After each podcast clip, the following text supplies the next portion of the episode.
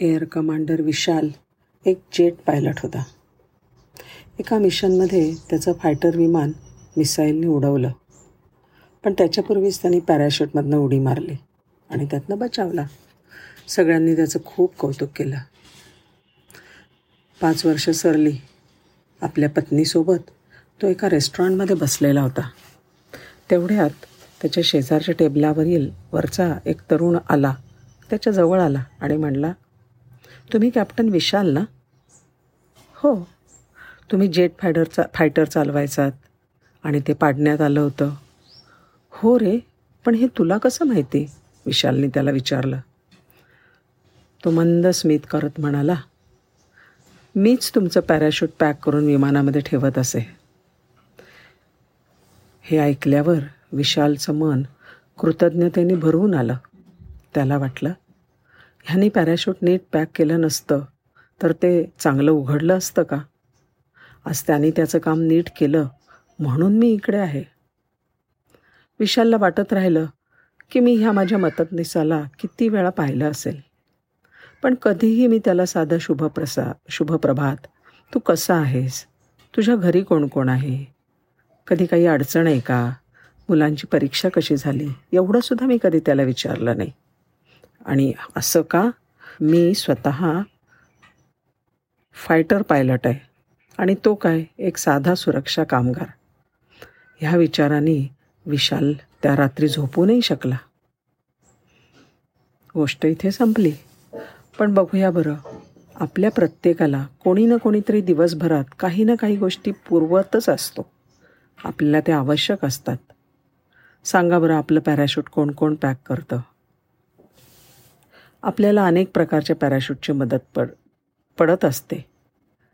शारीरिक पॅराशूट जसं की आपल्या आवडीचं खाणं डबा स्वच्छ कपडे नीटनेटकं घर सगळ्या वस्तू जागेवर मिळणं चांगलं बेड हो की नाही? आणि मानसिक किंवा भावनिक पॅराशूटसुद्धा आपल्याला लागतं. कसं?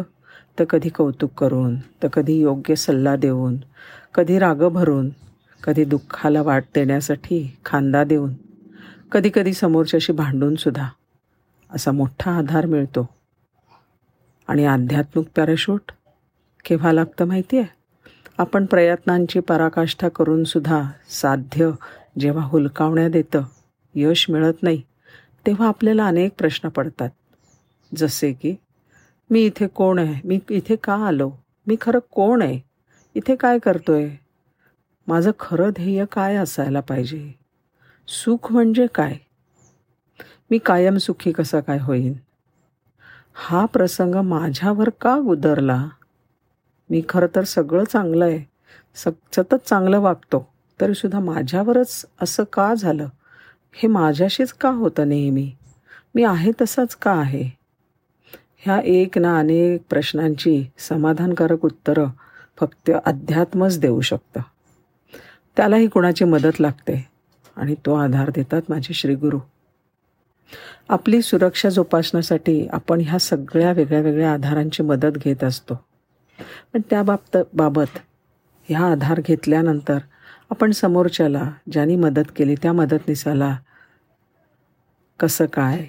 हॅलो प्लीज धन्यवाद.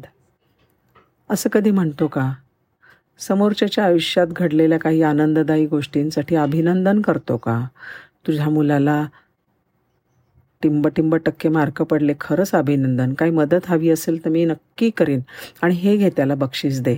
छोटीशी कॉम्प्लिमेंट किंवा काहीही कारण नसताना त्याच्यासाठी काहीतरी चांगलं करणं काही बूट घेऊन देणं बॅटरी घेऊन देणं असं काही करायचं राहूनच दिलेलं असतं. हो की नाही? ज्यांनी ज्यांनी शब्दांच्याद्वारे कृतीच्याद्वारे प्रार्थनेच्याद्वारे माझं पॅराशूट पॅक केलं आहे ना त्या सगळ्यांना धन्यवाद देऊया. नमस्कार.